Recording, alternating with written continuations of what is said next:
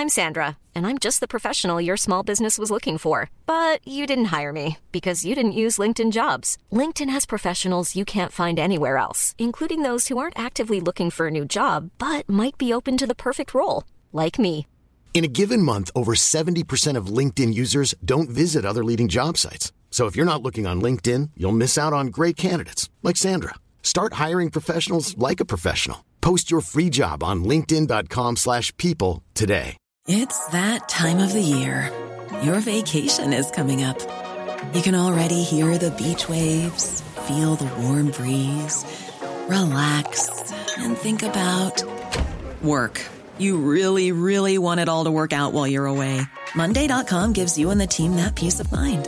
When all work is on one platform and everyone's in sync, things just flow wherever you are. Tap the banner to go to Monday.com.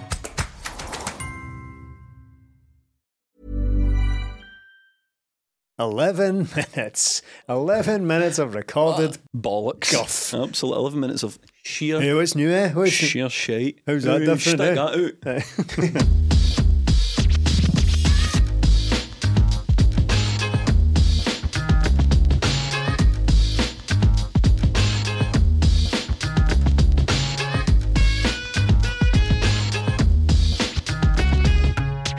Twenty Minute Tims, flagship episode 314. I'm the host, Jamie, and I'm joined by Martin Melly Yes. and Stephen. What's happening? Oh, well, nothing. Um, yeah, thanks for that. Yeah, literally nothing's happened because uh, the football's cancelled. Uh, well, the football has been paused because there has been a national tragedy, uh, and the football authorities thought best thing to do uh, after the national tragedy was to Panic. Panic, yeah, Yeah, panic. yeah. And what they didn't do was maybe take a minute to realise that people like football, people want to go to football. Um, if you are sad because something happened, it might give you an opportunity even to switch off and enjoy the football if you're that way persuaded, if you're into kings and queens and all that sort of stuff. You might want to go and celebrate or take your mind off it. But what they did was they panicked and just cancelled everything. And I think, Stephen, that's a gross overreaction. Oh, of course it was. That was played out. That was proven, in fact, by the fact that nothing else was cancelled. It's only football that was cancelled on the hmm. weekend. There were even other sports. It's not even as if, right, okay, right, all sport is off, but you can still go to the cinema or you can go to the pub because you know it's a time of time of reflection. You might want to go out and either celebrate or whatever, right? No, you could do anything. You could do anything apart from go to football. You go to rugby, cricket, anything. There was Formula One on the weekend. I know that's not in Britain, but hmm. I mean, it, a lot of British people watch it.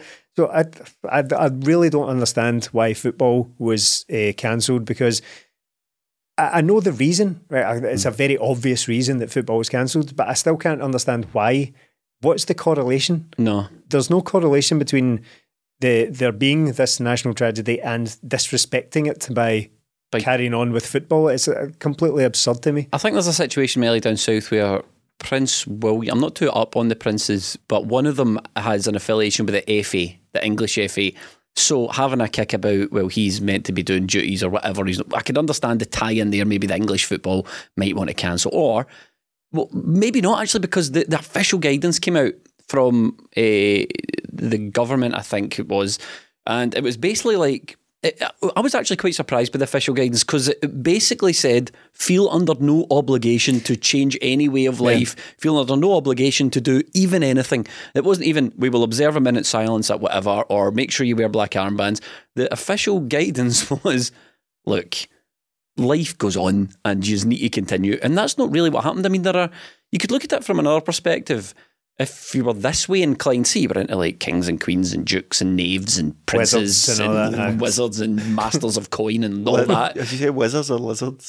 Wiz- wizards. if you're into all that Game of Thrones type stuff and you wanted to have a joyous occasion about it, we're better than, say, Ibrox Park to, to do such a thing, you know, and they'll feel really left out by it. But I was. I wasn't surprised though when the football was cancelled, and I wasn't surprised either, Stephen, when the SFA or the SPFL or whoever it was waited to the English made their decision. Oh, of course, yeah. Because that was basically what they were looking to do, wasn't it? They- They don't have any independent thought. They just wanted to wait and see what England did. Aye, I, th- I think Scottish football was in a somewhat unique position as well because they were going to have to deal with a certain people Hmm. in inverted commas, right? Regardless of what happened here, what we were faced with was the when the news started coming through, not not the not the news, but the the reaction to it, and uh, as it got towards the weekend, what we're going to do about the football. There was some chat there about how it was going to be left up to the individual clubs to decide, and I was looking forward to that because we, we all know what would have happened there.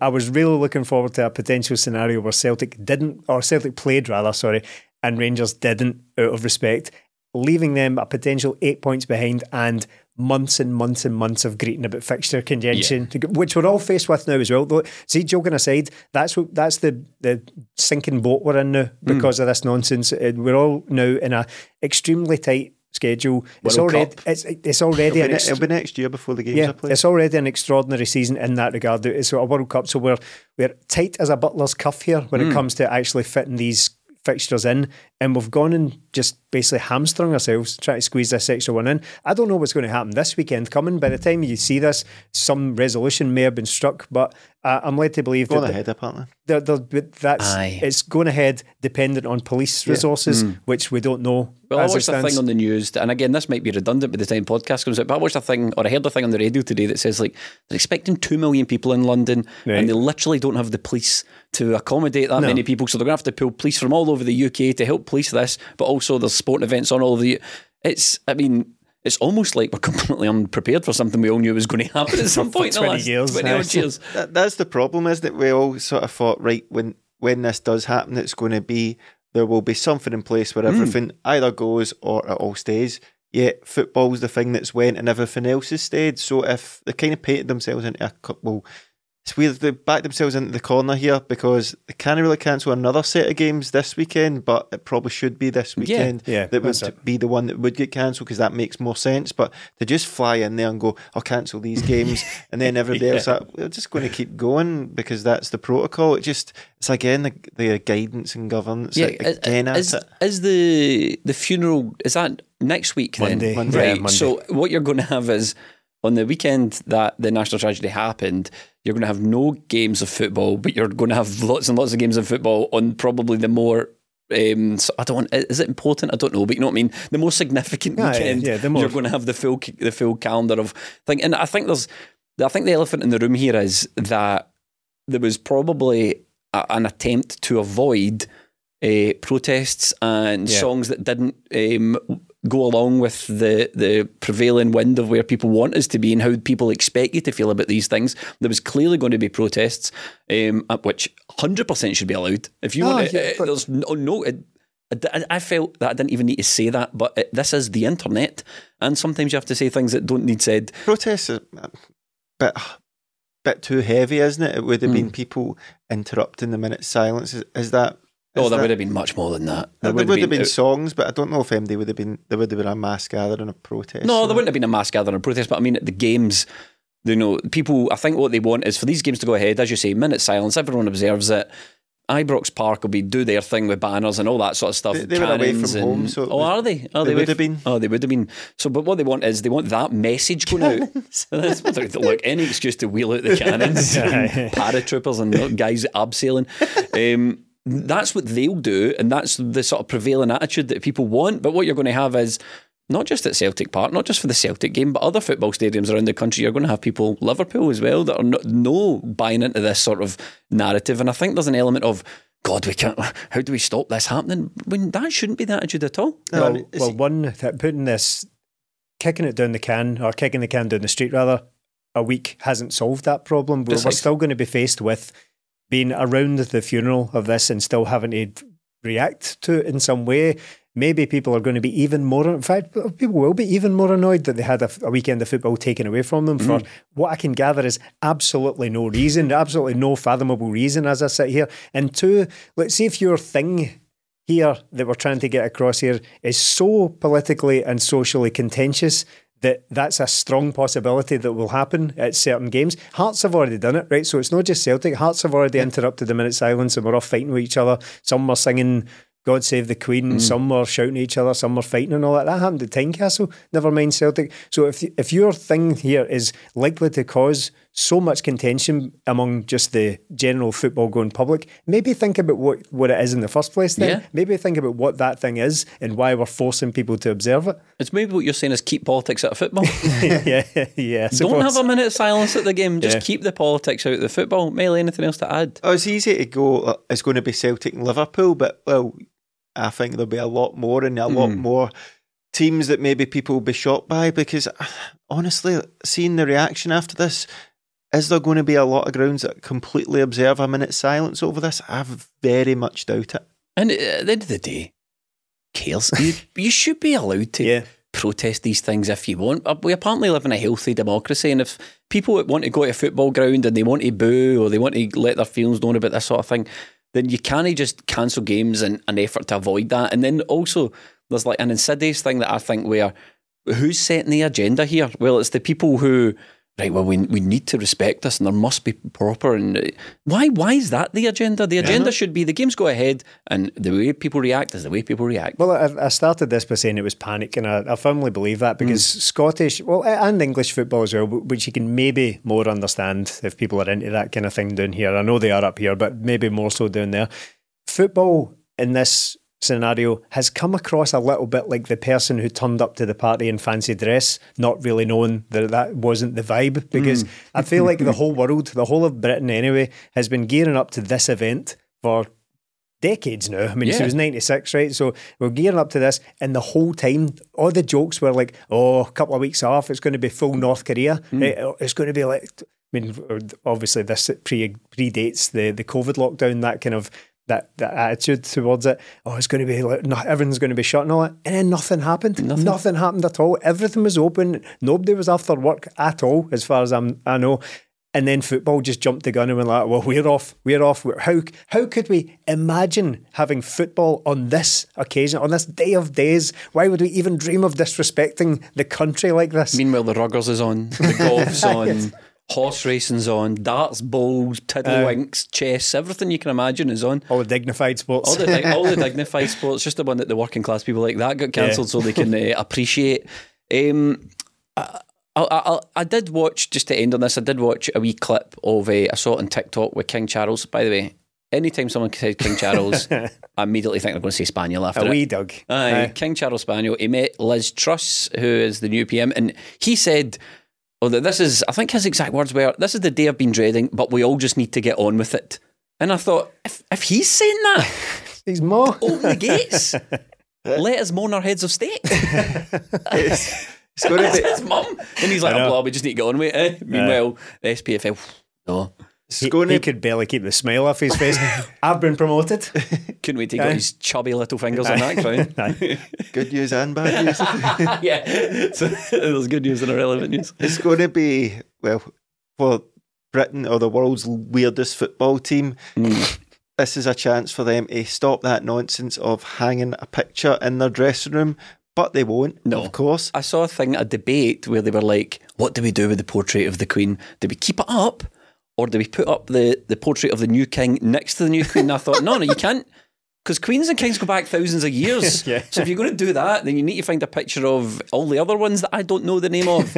so that for continuity's sake, you need to, you need to make your minds up very clearly here, or just don't have a picture of the Queen up in the dressing room. Simple, that's tidier, isn't it? It's so weird. it's so weird. Uh, anyway, from the world's most successful football team to the world's most uh, successful football team for real, though. Um, For Real. for Real, From Royal to Real, which is Spanish for royal. is it? yes, well, is. Real Madrid came to Celtic Park. They did end up beating us, Stephen, 3 0. Uh, but Melly, I could not be prouder of my team because we lost, but we lost on our own terms. Yeah, and that's what we asked for last week. I think going into the game, we were all confident, and me and Stephen spoke about it. And at the match, he said, "Look, this is all we can ask. We are going into a game against Real Madrid, and we think we can get something here. We think we can go out there and win, draw." Imagine we had a one on mm. last week after the week we had, but it wasn't to be. And look, as it's what you're saying, you're proud of the team because we didn't just go there and look, did all right, avoided mm. a, an absolute shellacking. We went and played football and went at them and matched them. Potentially a better team in the first half. And then they came out and decided we are really going to play this half instead of just playing. And boy, oh boy, I have seen a lot of teams uh, playing against Celtic. This isn't the best team player wise, but the most ruthless and mm. clinical team mm. I've ever seen. They didn't create many clear cut chances, but the ones they did create, they took. And I was just like, when you can sort of compress, decompress after the game, you go, well, that was pretty special from them mm. because creating one or two chances and they bagged every one of them. They played very well, but probably could have played better. You're like, that is a proper team. Stephen, one thing I'm trying to get across here is it wasn't um, we weren't like heroic in defeat, and that is not to say that that was a like a criticism, but heroic in the defeat suggests that you went and you were the plucky underdogs and you threw yourself in front of the ball and you were clearing things off the line and you were holding on by the skin of your teeth. And by God, the bloody boys, they were so close. No, no, we took on Real Madrid toe to toe, looked them in the eye, played our football, didn't compromise our style, gave them something to think about. A lot of our players wouldn't have looked Real Reo Hatate would not have looked out of place in that yeah. Real Madrid team on the night. Callum McGregor, there's a couple of players that we'll go on to talk about and it wasn't like plucky underdogness. It was we belong to we belong here. We deserve to be in this company. Oh yeah, it was a great performance. For I mean, I I, I don't want to get carried away. Of course, it was a defeat and a, a relatively heavy defeat at yeah. home. Something we're not accustomed to. We're not really. Is it though? I mean, teams lose three 0 to Real Madrid all the time. Yeah, well, well I, I, just mean on the bare numbers of it. Mm. Like losing three 0 at home is never a great thing. Which I, I just wanted to kind of temper what I was saying a wee bit because I said I started by saying it was a great performance, which you know context is important mm. here. It was Real Madrid. With with games like that, you need a lot of things to go your way. Mm-hmm. But Celtic did their part in it. They played their part in that game. They took the game to Real Madrid. I, watched it back since it feels like ages ago since this game because we had some football cancelled at the weekend, which I've already spoken about. It feels like about a month ago played yeah. Real Madrid. So I've watched it back and I was just I was kind of mentally taking notes. I was like, right, very early on, pressed Real Madrid into making a mistake. Thibaut Courtois booted the ball right of the park. There was that, right? Then Abada had a chance. It was deflected wide. And then I was like, it's quite a good start. And I looked at the clock. It was 27 seconds. 27 seconds on the clock when both of those things had happened. So I thought, right, maybe, maybe I've just sort of I've overdone it in my mm. head. I've, but in fairness to Celtic, it was basically the whole half. Took, took the game to them the entire half. And what I mean by would if see if you compare this to the Barcelona game from ten years ago now, and I said many years ago, it was ten years ago now. If you compare it to that game, what you need on occasions like this when you're playing such a good team is for a lot of things to go your way. Boy. You maybe need for one or two of their players to just not quite click. You're maybe wait you you need for that team to miss one or two of their chances, one or two of their easy chances. Mel, you've already said they simply just didn't do that. They scored the ones they got. And you, the fact of the matter is, on the night, I don't think they had a single, even mediocre performance no. at all. After having watched it back now, every single player on the park for them was excellent. Some more than others, uh, which we might get into as well. But I think nothing really happened for Celtic. We didn't get any breaks. Celtic happened to Real Madrid is is my point here. They created mm. chances in the first half, hit the post as well. Maeda in the second half had a, a, decent chance as well. The thing is, scored one of them, it might have just made them angry and they, they could have taken over again. But that's not how it felt at the time. Mm. It didn't feel like that at all. In the stadium, we felt if we can just go ahead here, that's something to cling on to. That's something to get behind. It just didn't happen for us on the night, sadly. Well, I think we're brushing over these chances and we're saying, oh, if this happened and that happened. And I think really these are the crux to it because you, I know it's it is a cliche, but I think that's the story of the game for me because the performance was there, yep. the team performance yeah. was there, the individual performances was there the the work rate was there. I heard the stat somewhere. I tried to find it before we came on. I couldn't find. It. I heard Celtic collectively as a team ran 10k further than Real Madrid in that game. Really? So right. the, the press was there. Everything that you wanted to see for Celtic was there. The chance creation was there. There's a few players I thought who could have performed better. But we missed our chances, mm-hmm. and you simply cannot expect to beat a team like Real Madrid and miss those chances because when Real Madrid get the chances, like you say, they put them away. Now, they didn't put all the chances away. Made some good tackles. Um, I nearly called him Fraser Forster, made a good save, but it was very yeah. Forster esque, yeah. the save he made. Um, and we just missed it. I think Abada had probably two. McGregor hits the inside of the post and it's no in the back of the net. Now, he said we got to talk to him on the At The Match podcast, patreon.com slash 20 minute tims. And he says, I don't know how that stayed out. I mean, you don't know how that stayed out. And then Maeda, you cannot miss a chance like that falls to Maeda or that one of the, the second chance that Abada got and expect to beat Real Madrid. You just This can't do it. This is my whole point. It's like you you need some of those to go in. You need something to the old cliche, something to go in off your ass, and you hope that they hit the post. Yeah. They hit the post. They're getting frustrated. They're creating chances and misses them. They're maybe getting a little bit frustrated that they're not beating this you know, European minnow that they're coming Mm. up against. No been in the Champions League for five years. That's what you're hoping for. But we didn't get any of these things, which is the unfortunate thing. I, I have to be realistic. You do need all of these things to go your way when you're playing against Real Madrid, even at home. I know we're big club and all that, but that doesn't win you games against teams that can. I mean, they made substitutions. They brought in Eden Hazard, who was two or three years ago was one of the best players Yeah. in Europe. They brought on Rudiger because they got an injury, and he is a Champions League winner, not with Real Madrid. They bought a Champions League hmm. winner to come into this team and who didn't start. That's what you're up against, and for we just didn't get any of the breaks. And I'm not talking about just lucky things here and there on the pitch, the break of the ball around that. I'm talking about these big key moments that just didn't go our way. And we kind of ran out of fuel and as far we ran out of ammunition as, as far as the missing the chances went, Melly, because see when we're playing at home, I think we ended up I think we got six shots on goal or four shots on goal and Madrid got six and ended up scoring three, then we got four and scored none right on target. When we're playing anyone else at home, we can afford to miss those chances Yeah. because we know we're going to get 12, 13, 14 shots on target, sometimes Right. up to 25 shots on goal, you know, on and off target. But you're not going to get that against Real Madrid. I don't want to labour the point too much, but all I'm trying to do now is illustrate that's the gulf. The difference Oh, yeah. between what we're up against every week is ah, Ako missed that, it's all right. Ah, Ako missed that, it's all right. And I, I'm not saying the play, I'm not accusing the players of that. They know. Abada knows when he misses that chance, he might not get another one for the whole game. Maeda knows when you miss for four yards, you're probably not going to get another one. And it's just that that's the, the the sort of gulf that we need to overcome. We need to be ruthless. Yeah, that's the levels, isn't it? We we say this all the time. It's about that this wee learning curve that hmm. unfortunately we're having to learn on the job right now. We're we're in it. We don't have Yeah. a year's to bed into this Champions League. You're in, and you need to start winning.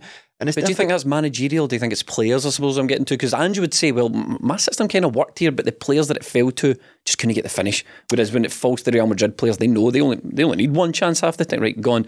Yeah, I don't know if it's about having one chance. I hmm. just think it's these guys are better at what they do than Celtic are. Hmm. And what does Celtic do about that? Nothing. The reason every player's at Celtic is because they're not at that level. They want to get to that level, so they need to go through this to maybe get to that. This will be one where maybe players will have to have, to have a look at themselves and go, look, I think I played really well there, but maybe could I improve on my finishing? Could I improve on my passing? Juranovic might think I might need to scan a bit more, be hmm. more aware of what's around me. Every player will have learned so much from that game, more than they will have learned have played in 38 Scottish games last season. And this is what you want to aspire to. Every player out there will want to go, do you know what? I think I can play at this level regularly and try and get there. The thing about the finishing is, yes, maybe we missed one or two chances, but what do you do about that? Well, You- you can't replicate that in any way. So if a player misses a chance, it happens. Uh, Maeda's one's probably the one you think, ah, he's got to do better. If Kyogo or Jota missed that, I don't think a lot's made of it, but because some people doubt Maeda's technical ability, sometimes there's a bit more made of it. But at the end of the day, he was in the position, it just didn't work out. And look, you can go on about we didn't take these chances, but we created these chances, and that's probably better than not missing them. Of course, it is. But if you're there making these chances against these teams, it's going to come at some point. It just we didn't get the break that night. I I think Melly says that what do you do about these missed chances? And really, there's not an awful lot you can do because before the game, one of my concerns was Abada. Right, and uh, uh, look, people get very defensive about Abada, and he's a good young player, and his contribution's brilliant. But I thought his crossing's not great, and we're not going to get many opportunities to get the ball in the box. Yeah. And if it if it's going down his side all the time, and he's missing crosses, I'm going to be quite frustrated watching that. And then I thought to myself, well, he's more instinctive. You Yeah. know, Abada's good coming at the back post, hitting it, quite instinctive finisher. And I just worried that too many, too many good chances would break down when they got to Abada. And that's kind of what happened with him, right? However, answer Melly's question, what do you do about that? Well, the other option was Maeda, and he misses a sitter as well. Yeah. So really, Aye. there wasn't a great deal we could have done about it. I know you could argue that if Abada had been in the same position, which is not how it works, that's Aye. not how football works. They don't have the exact same instincts for picking up uh, positions. You could argue though, if you just just transplanted Abada into that chance, it's probably in the back of the net, isn't it? Because that's what he's good at. That's what he's really good at. I, I would I would defend Maeda though because I think that chance is it's close range, but it's quite hard to take because Juranovic is uh, he's not even fizzed across. He has basically aimed a shot at Maeda's feet. It's not even in front of him where you could stick out a toe. It's directly between his Yeah. feet, and he can't organise his feet quick enough because it's it's been rattled into him. So I think- a chilling image. I think I think Maeda's quite good with the ones he doesn't have to think about. It's Yeah, maybe yeah. the ones he has to think about, and he has time that he, he maybe gets it a bit wrong. Abada as well. I mean, Abada had a big chance early on, not the one that was deflected wide. But I think that may have been on target actually. When you when you look at um, when you watch it back rather, but he had a big chance where he was not so much clean through, but he shot from quite far out, basically straight at Courtois. And I thought, right, that's that's not the kind of thing you want Abada on No. to do. You Yeah. want you want him to be on the end of things. But I thought that was slightly. I mean, the guy's twenty years old, playing in his first Champions League game. Against one of the best I, goalkeepers. yeah, that is. I thought it was. My main thought there was that's very naive to think you're going to beat Courtois from that Mm. angle, from that distance. I, I don't think there was ever any chance of him uh, scoring that. But again, we, we're probably going to end up talking a lot about it tonight. It's it's about learning, isn't it? And Mm-hmm. like these. That team, I don't want to come across all pure tin pot and celebrating the fact we've lost at home to Real Madrid. But again, we have to be realistic here. We were never going to win that game now that we've seen the way it played out, Mm. right? Celtic were never going to actually win it. But the, for me, the most important thing is that Now that we've seen how it played out, incidentally, I, I want to just reaffirm that point because Yeah, it yeah, seems well, like something that people might pick you up wrongly on. Yeah, well, my, my, my overall point is that I went to that game really confident Yeah. were going to take it, and that's that doesn't marry up with what actually happened in the game because Real Madrid are just they're simply much better. They're a much better fighter than us, as uh, Ace Ventura to. That must be a rare quote from Ace Ventura to Ace Ventura to when nature calls. Yeah, I think we've actually used that one in this Yeah, podcast I'm, I'm before. al- almost certain. But yeah, I was really confident going to the game, and really that's all I can ask. Melly's already said it. that's all I can ask of a Celtic team because we've been doing this podcast a long time, and we've had a lot of European games, even Champions League games back in the day. It feels weird to say that it's been so long since we've actually mm. done Champions League games on here. But I, I was actually confident, and we, when we were doing it back then, the kind of running like kind of tee hee we had about the, the Champions League was, oh, we're going to get gubbed, eh? We're going to get gubbed. I didn't feel like that at all. And but with what Ange was talking about before the game, I have to sort of reaffirm my belief in what he was saying. He was talking about how it was a it was a chance to actually test yourself. And by test yourself, that's not just by turning up on the pitch as with a team better than you. That's not testing yourself you know, inherently. Testing yourself is playing the way you want to play football, playing the way you believe is the best opportunity for you to win the game, and doing that against a team that, for, well, the world thinks will will crush you, and trying to put on a performance. That's what gives me confidence, and that's what really was the the test. And we will learn an awful lot more from doing that. These players will learn an awful lot more from doing that than playing 5 4 1 and booting the ball long and trying to play for fouls in the edge of the box and all that kind of stuff. And that is my that's my whole point about the I don't want to really drag us back into that tedious Scottish football thing, right? Mm. But it was never about like trying to beat Celtic and playing and going toe to toe with them football wise and the budgets and all that kind of stuff. But Celtic have proven that you can do it. I lost the game, of course, mm. they did. They lost the game fairly comfortably in the second half, but we all stayed behind that night. We stayed behind singing the manager's name hmm. because of what Celtic had shown us out there. No, because we're daft happy clappers and we were just happy with, with anything we see out there. It's because we were proud of the performance that Celtic put in against arguably the best team in the world.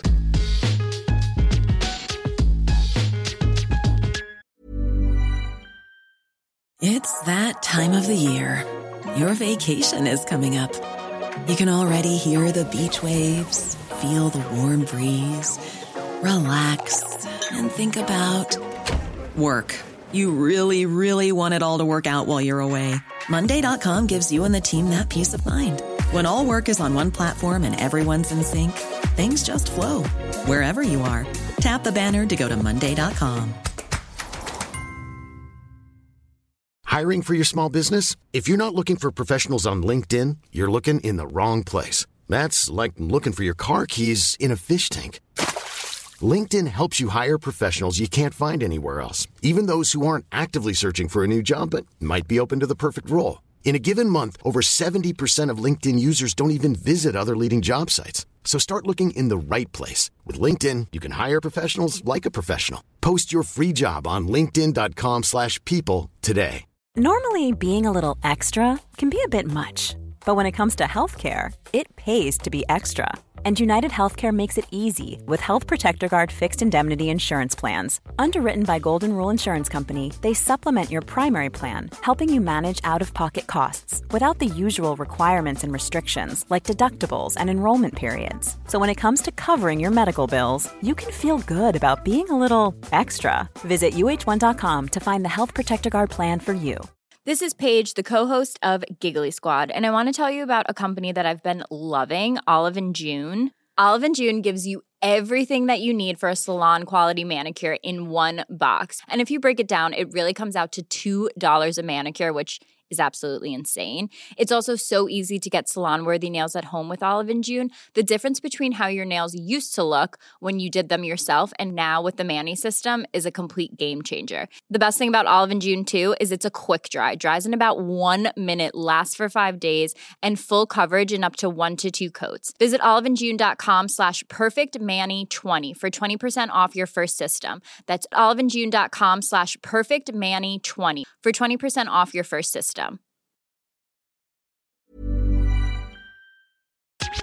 Manscaped product alert. You asked for it and they listened. Our friends at Manscaped just brought the Ultra Smooth package to Europe. Everyone knows by now that the Lawnmower 4.0 is the best electric shaver for your balls. But if you're looking for a closer shave or prefer to go completely bare down there, off putting, uh, then the Ultra Smooth package is the perfect set.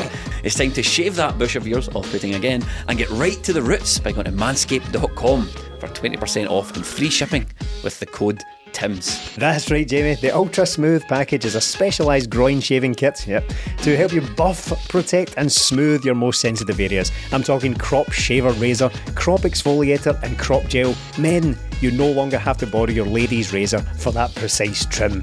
It's time to get up close and personal with the best tools for the job, the Ultra Smooth package from Manscaped. It's just a ball sack trimmer, Jamie. yes, it is, Stephen. You can get 20% off and free shipping with the code TIMS at manscaped.com. That's 20% off and free shipping with the code TIMS at manscaped.com. Smooth out your fellas with the new Ultra Smooth package, really off putting, from the fellas at Manscaped. Your balls will thank you. It's the hope you're talking about you, you, Yeah, with, yeah. with confidence, and that is that's truly the gift that Ange has given us. is is your Greatest gift of all. Aye, you're going up and you and you're coming in with hope and you're coming in with you know what my team might be able to do something today and I heard and I heard that it might have been um, I can't remember what radio station it was but I think it might have been an English one and they were out in Glasgow and they were interviewing people and every single Celtic fan was like no I think we'll take something off them Aye, today and it, uh, you might look back and you go ah it was a wee bit misguided no way we're going but I don't think a Celtic victory was as far off as you think. That game could have ended a number of different ways. Sure, you know, high Vegas odds, 9, 10 to 1 that Real Madrid were going to win that game every time. But Celtic definitely had a chance of getting something out of that game. And going into the game with the, the hope and the the ambition and the, I don't know the word I'm looking for, Melly, so I'm just going to come to you. yeah, well, I, I get what you're saying, even though you didn't actually say it.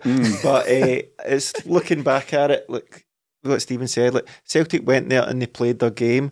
So what was missing from the game? And I kind of feel just that you, we need a bit of everything to get something out of these games, and we didn't have that luck. Maybe that break, Real Madrid's goal. They get a break in the middle of the park for one of them. There's a, a bit of luck in some of their goals, but thinking back to the last sort of big result Celtic had in the Champions League, the Man City game, because look, it's been what, nine years since we won a Champions League game at home. The Man City game, the first goal potentially offside, it hits off Dembele's chest after a header.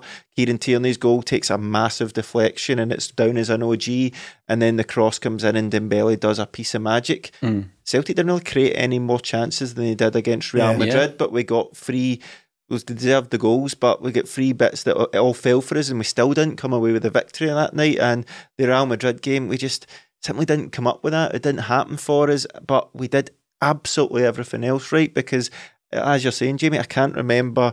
Carter Vickers or Jenz making big last ditch tackles. There was no nothing cleared off the line. There was no absolute period of pressure where you thought we are on the ropes here. We need to get out of here. I didn't think that was hmm. Celtic. I thought when we got the ball, we tried to play our way, our way out and done it well. It's just just didn't go for us on the night, and I think that's why everybody's sort of accepting of this. I was like, right, maybe finish a chance or two, but Real Madrid, it wasn't as if they brought a second team. It was their full strength team, and as Stephen said, they all came out and they played well. Like Aye.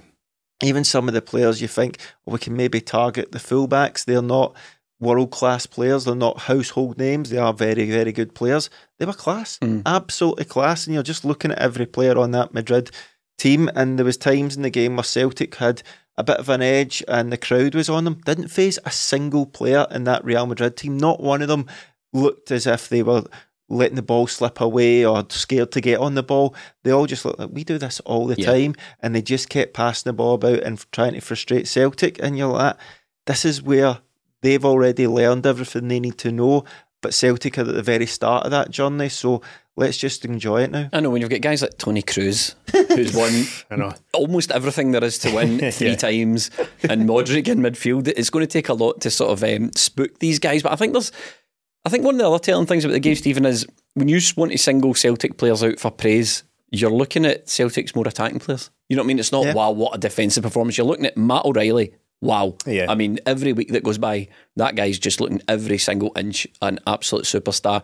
You're looking at Reo Hatate, unbelievable. Some of the passing on display from Hatate. Callum McGregor, every time he's faced with a challenge, he takes it up. Giakoumakis, I thought one, one of the unsung heroes of that game.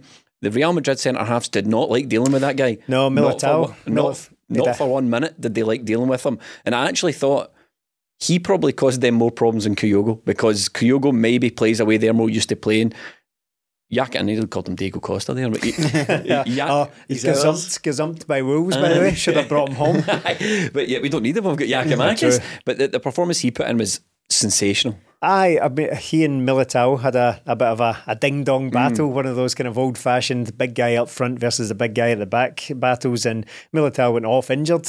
Shat it. Yes. Went off injured. So did Benzema. Yeah, yeah, Benzema went off as well, but Rudiger comes on the second half. And again, as I said, Champions League winner with mm. Chelsea just last or the previous year, the year before Real Madrid won it.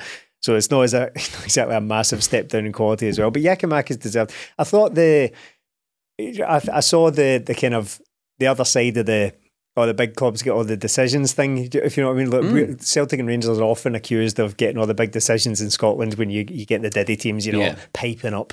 But uh, I saw a little bit of that. I thought There was a lot of that. I thought Giakoumakis was harshly treated a couple of times just by being physical with their centre half. Sometimes I feel he doesn't help himself, but No. there was one he got, uh, he controlled it on his chest in the box and just theatrically froze himself Yes, down. yes, Mate, yes. You had the ball, like, Aye. you don't need to do this. And plus, if I can see it for here, the ref can see it. I know. Uh, But um, th- obviously, we'll talk about individual performances, and we already are. But you'll again, the context of this is you look at the Real Madrid team. Their right side is unbelievable, absolutely mm-hmm. unbelievable. If you include Modric in that, who appears kind of just about everywhere, but it is ostensibly their right-sided central midfielder of a of a three. You've got Valverde ahead of him and Carvajal. Behind him, Th- their right side was absolutely astonishing on the night. I thought they And were the the three bit he's best players. probably target because I didn't really know much about Valverde and he's probably the best player in the park. I, we- uh, having looked at glanced across the stats afterwards, if you've got right, middle, left of Mm. the channels that you can attack down, over fifty percent of their attacks and their most know, productive attacks were down their right side for the game as well. So it was obviously a thing that they're they're used to as well. I thought Greg Taylor was was great again, uh, like just typically really brilliant, uh, especially in the face of what he was up against that night as well. Jota and Abada have a lot to learn at that level. Oh, I think yes. it's I think it's difficult for the creative flair players to stand out in a game like that where you're really up against it and you're really up against a team that are much better than you and come up against better players than you can possibly offer as well. But in terms of their I don't think Abada got past his man once. And I do you know what? I'm not even criticising it. I don't even expect them to get No. past a guy like that at all. I mean, what what are you really going to get? You're maybe going to get past them once or twice before being closed down by maybe one of the centre halves, anyways. That, that's that's how good they are. But I think they need to maybe work on their defensive, Yeah, definitely. the defensive side of things because Did you think we did suffer quite a bit down down the flanks, and it's just Juranovic and Taylor can only do so much um, before you know they're being you know double teamed and you know doubled up on, tripled up on, and all that. So it's very difficult if your if your wingers are getting a little bit maybe spooked is maybe the wrong word, right? But I just I think they.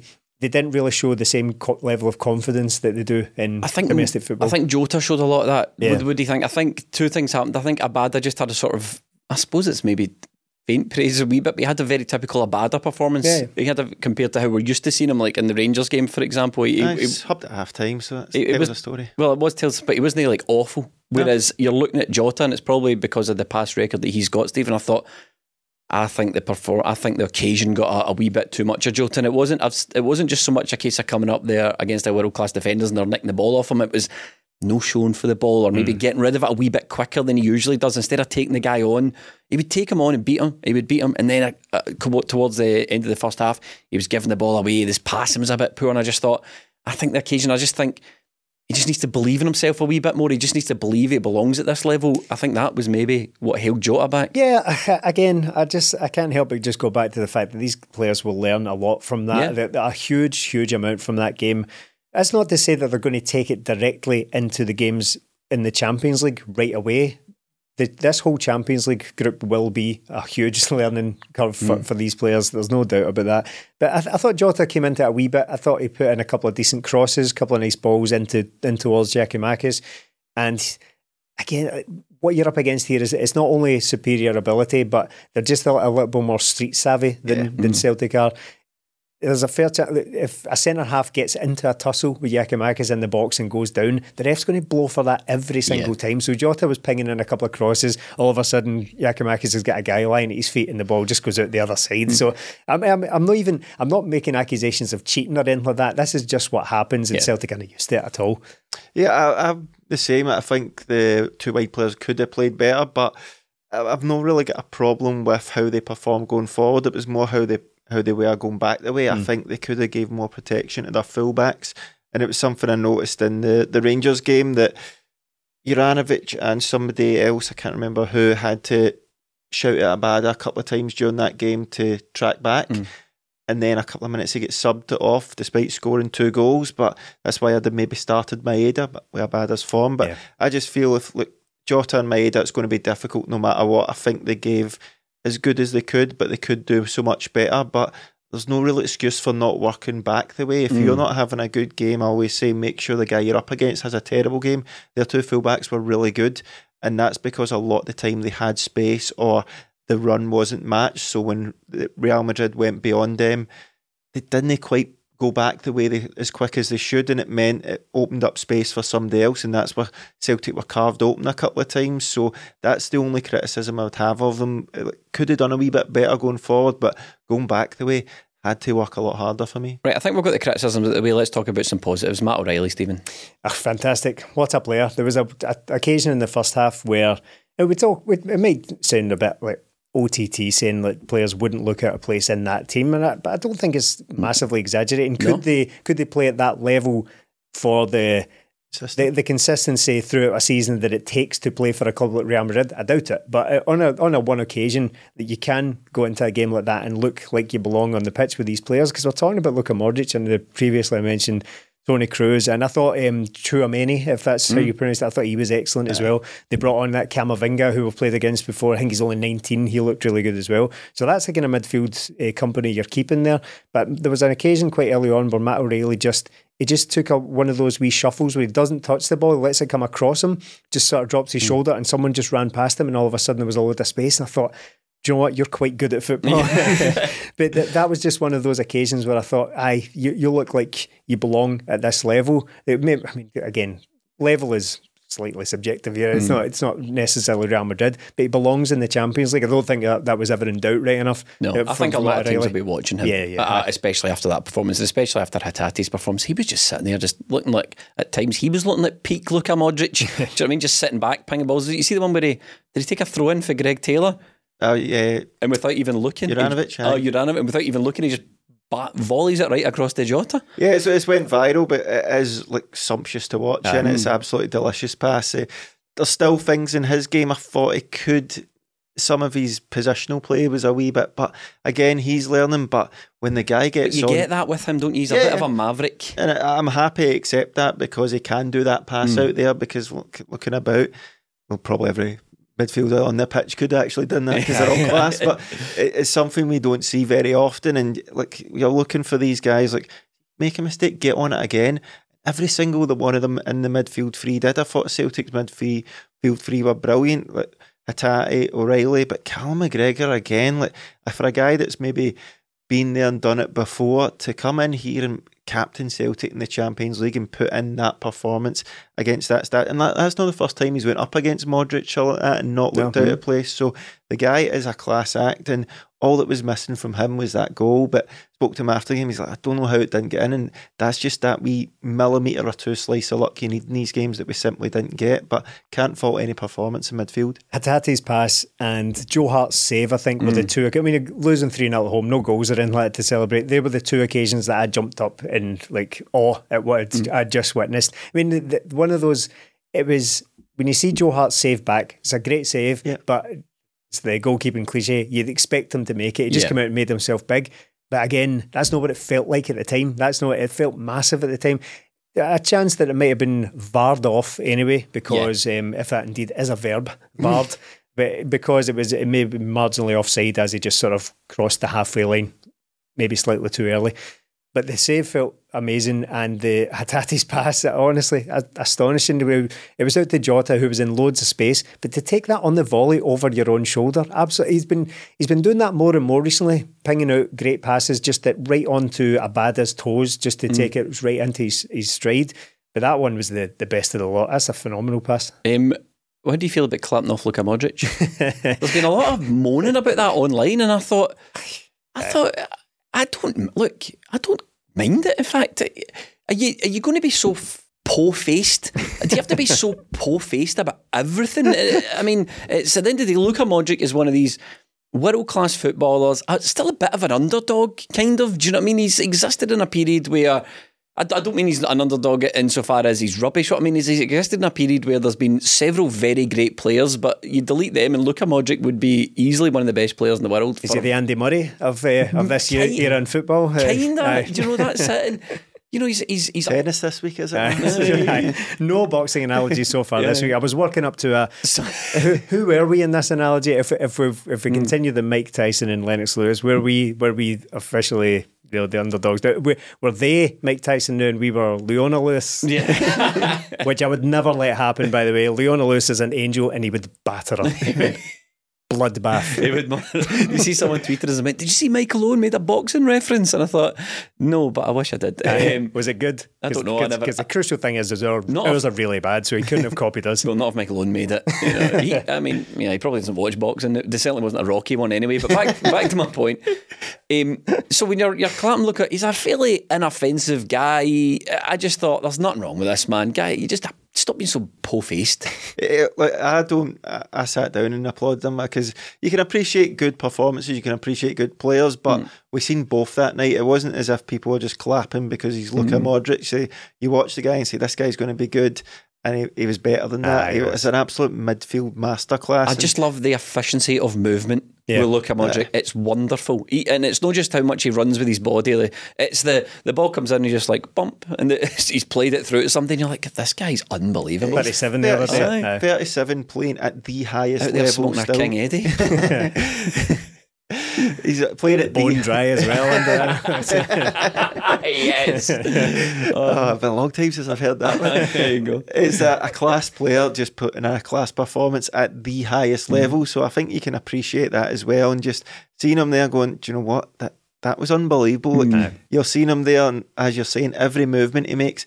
It's all efficient. He's never wasting energy. He's never wasting a pass. You're like, Wow, we that was impressive. I wasn't. Wow, we. I wasn't too impressed with jumping jellicles. That was goody gumdrops. Look at Modric is playing. Sound like one of the fucking railway children. Another reference for the kids. All right, Bino. Enid Blyton over here. but I wasn't too impressed with mm. clapping off Benzema oh, when he goes off. Of money mints.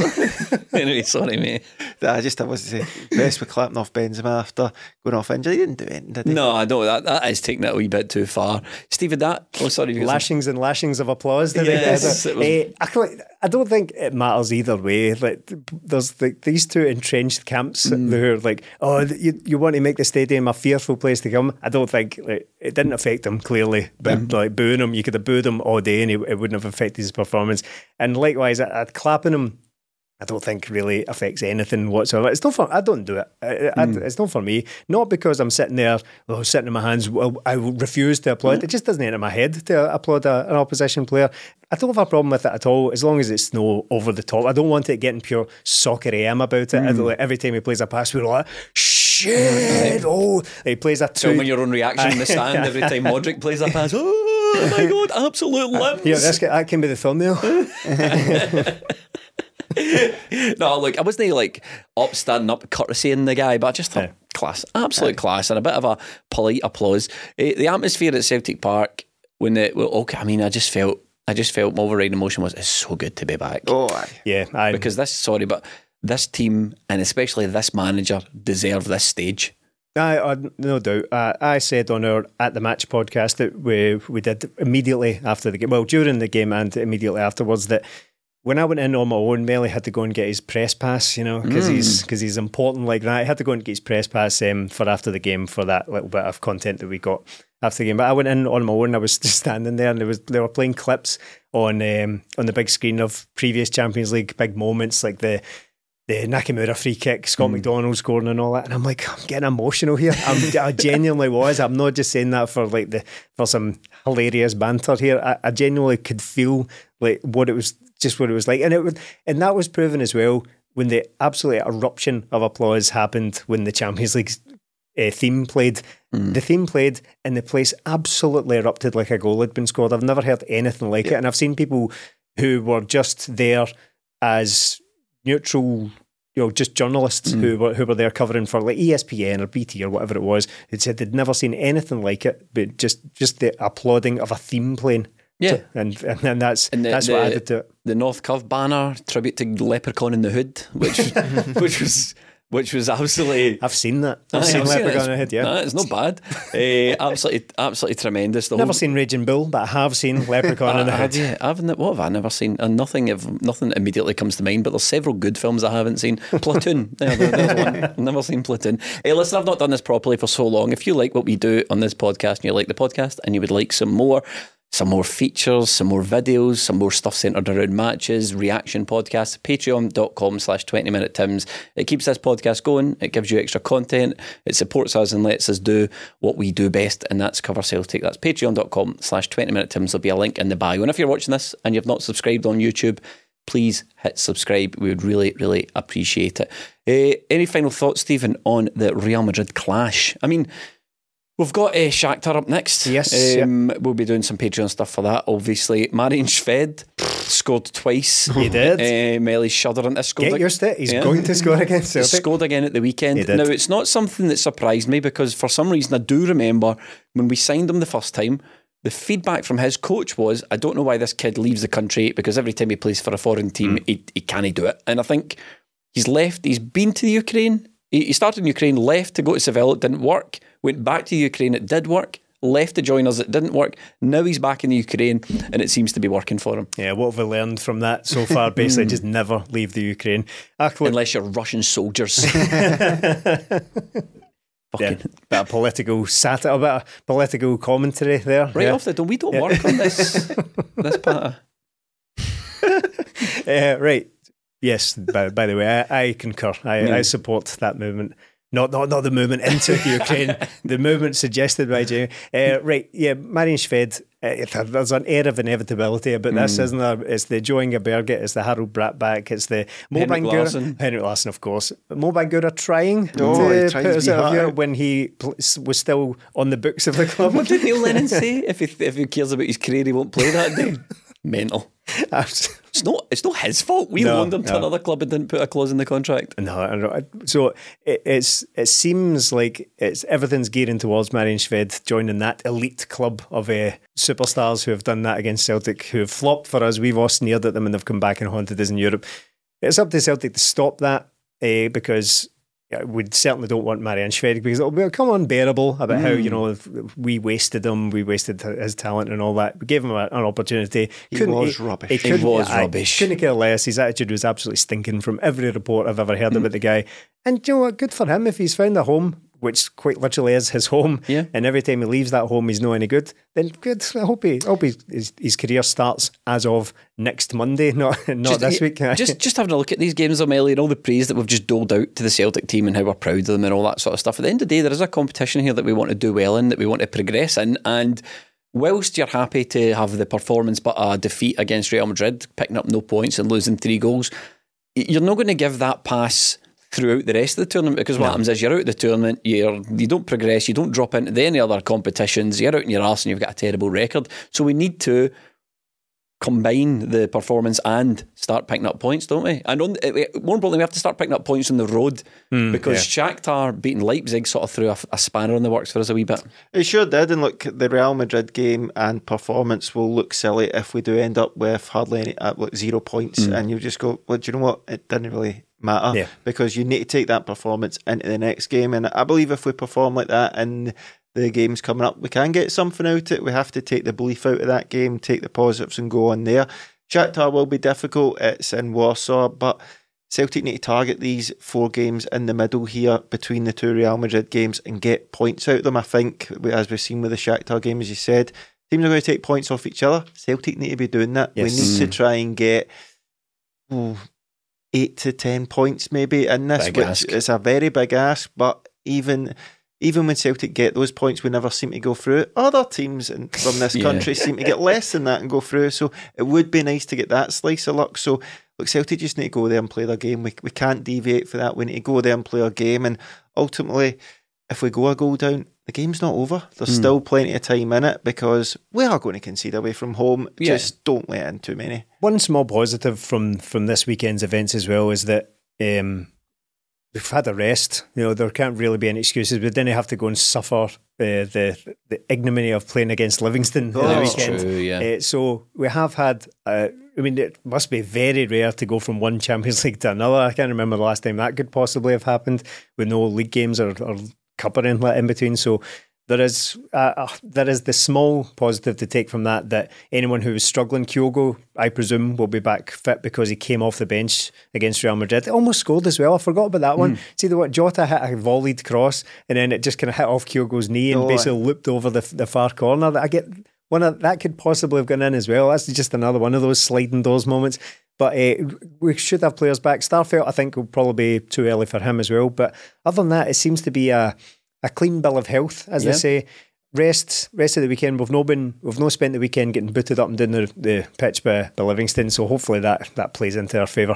Uh, the only thing about the Livingston game being off is I was really looking forward to seeing more of Haksabanovic when Yeah, he, yeah, yeah. I thought he did a, a good cameo Yeah. when he came on, and I thought, you know what, see if we can get him playing, and then maybe get some game time, and then we'll see him against Shakhtar. Because I just feel like there's going to be a game where he just comes on and we're like, right, it's him and Jota now. It's Yeah. him and Jota, and that's it. I think he's going to be a good player. So I was looking forward to that. Hopefully, we organise some sort of bounce game or something at the weekend. But I'd really like to see him and just see how he gets on. I was looking forward to that. Hey, just finish up. How did Rangers go on in Europe? I missed it.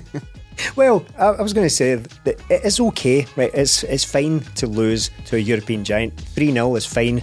No more than that. No. no more than that. You're, you're Did pushing they it lose then. 4 0? Yeah. Again. Bad week for Rangers fans. Eh? and on that, uh, we shall wrap up. Thank you so much for watching and listening.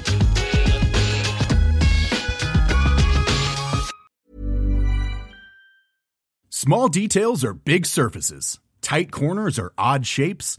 Flat, rounded, textured, or tall. Whatever your next project, there's a spray paint pattern that's just right. Because Rust new Custom Spray 5 in 1 gives you control with five different spray patterns. So you can tackle nooks, crannies, edges, and curves without worrying about drips, runs, uneven coverage, or anything else. Custom Spray 5 in 1.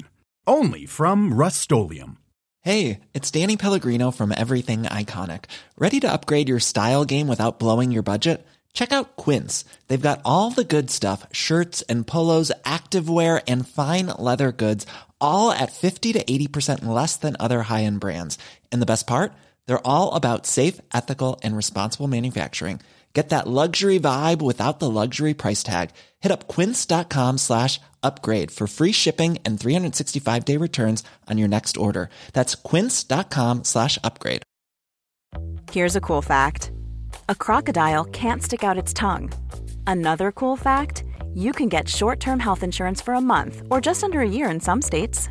United Healthcare short term insurance plans are designed for people who are between jobs, coming off their parents' plan, or turning a side hustle into a full time gig. Underwritten by Golden Rule Insurance Company, they offer flexible, budget friendly coverage with access to a nationwide network of doctors and hospitals. Get more cool facts about United Healthcare short term plans at uh1.com.